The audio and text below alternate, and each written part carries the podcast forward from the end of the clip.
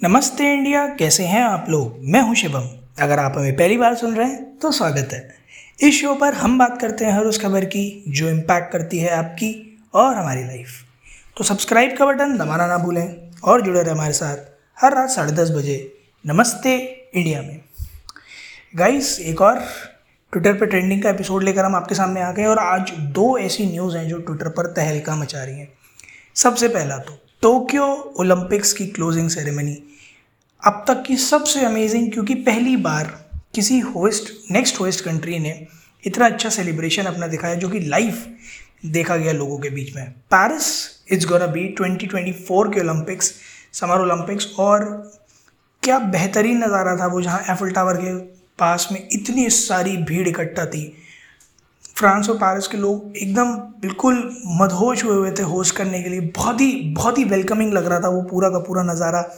और साथ ही साथ जैसा वो फ्रांस का जो फ्लैग का ट्राई कलर है उसको लेकर सारे फाइटर प्लेन्स निकले उस पास से। सीजीआई के थ्रू उन्होंने कोशिश तो करी ओलंपिक फ्लैग को एफिल टावर के पास दिखाने की बट थोड़ी देर दिखाया, थोड़ी देर नहीं तो लोगों ने पकड़ लिया कि वो सी के थ्रू किया गया है। बट बड़ा ही ओवरवेलमिंग बड़ा ही अमेजिंग वो मोमेंट वो जेस्चर जहाँ पर पेरिस के प्राइम मिनिस्टर जो हैं, उन्होंने फ्लैग हैंड ओवर लिया जापान के प्राइम मिनिस्टर से प्रेसिडेंट से और बड़ा ही एक अलग तरह का माहौल जो पेरिस में देखने को मिला। पता चला कि लोग पेंडेमिक के बाद कितना त्रस्त हो चुके हैं और कितना अच्छा जो टोक्यो और जापान ने बार सेट किया है ओलंपिक से रिलेटेड उसी को आगे कर कंटिन्यू करने की कोशिश करने का मतलब एक जो उनके मन में जज्बा था, एक वेलकमिंग जज्बा, वो देखकर बड़ा अच्छा लगता है कि चाहे कितने भी चैलेंजेस आ जाएँ बट लोगों के दिलों में हमेशा एक चीज़ है कि जब उनके कंट्री को रिप्रेजेंट करने की बारी आती है, या फिर एक होस्ट बनने की बारी आती है तो एक उत्साह, अलग लेवल का उत्साह नज़र आता है। And it was amazing to view that मेरे हिसाब से तो पेरिस ओलंपिक्स जो होने वाले हैं वो इससे भी बड़े होने वाले हैं ना, मेरी पूरी आशा है कि तब तक हम पेंडेमिक से ओवर हो पाएँगे, ताकि ओलंपिक्स के मज़े वैसे ही ले पाएँगे जैसे लिया करते थे पास्ट में।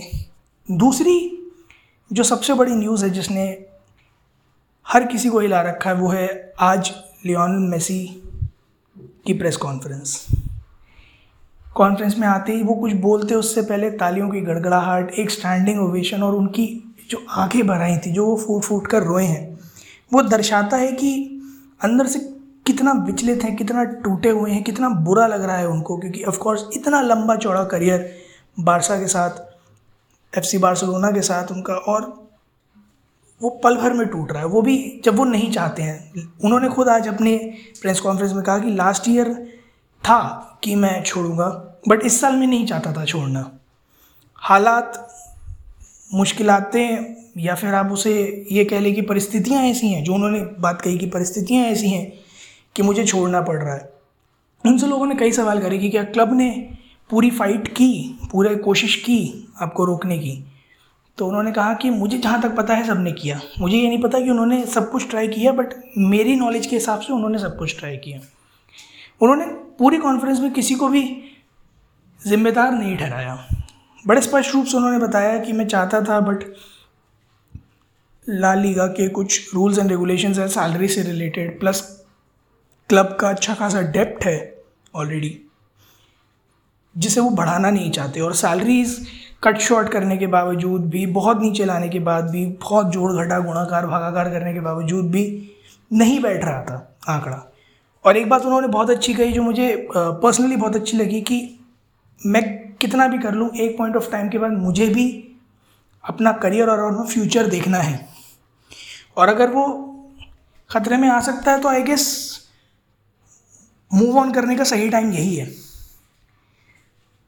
बहुत बड़ी बट गहरी बात कि चाहे आपको किसी चीज़ से कितना भी लगाव हो, अगर समय सही नहीं है, परिस्थितियाँ सही नहीं है तो वो चीज़ पीछे छूट ही जाती है।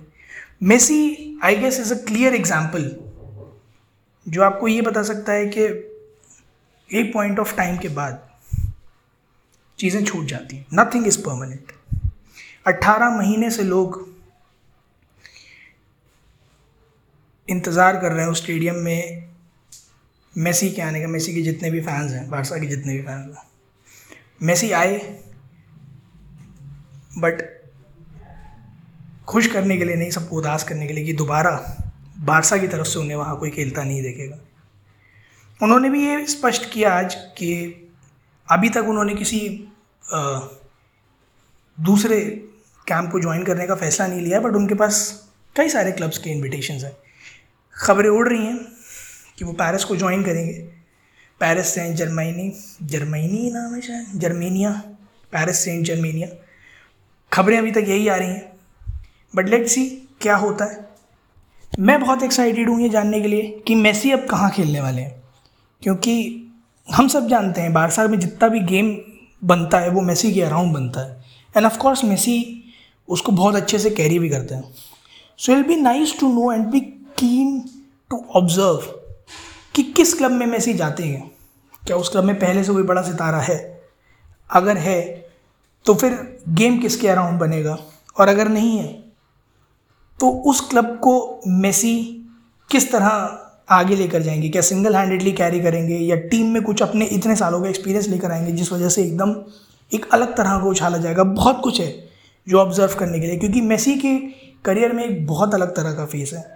बट आई बिलीव कि ये मेसी के करियर का वो फेस है जहाँ मेसी एक टीम का फ्यूचर शेप करेंगे एक्चुअली में with experience and not just skills so I am very excited to see कि मेसी किस तरह से अपने आगे आने वाले दो चार सालों में खेलते हैं और किस क्लब के साथ खेलते हैं?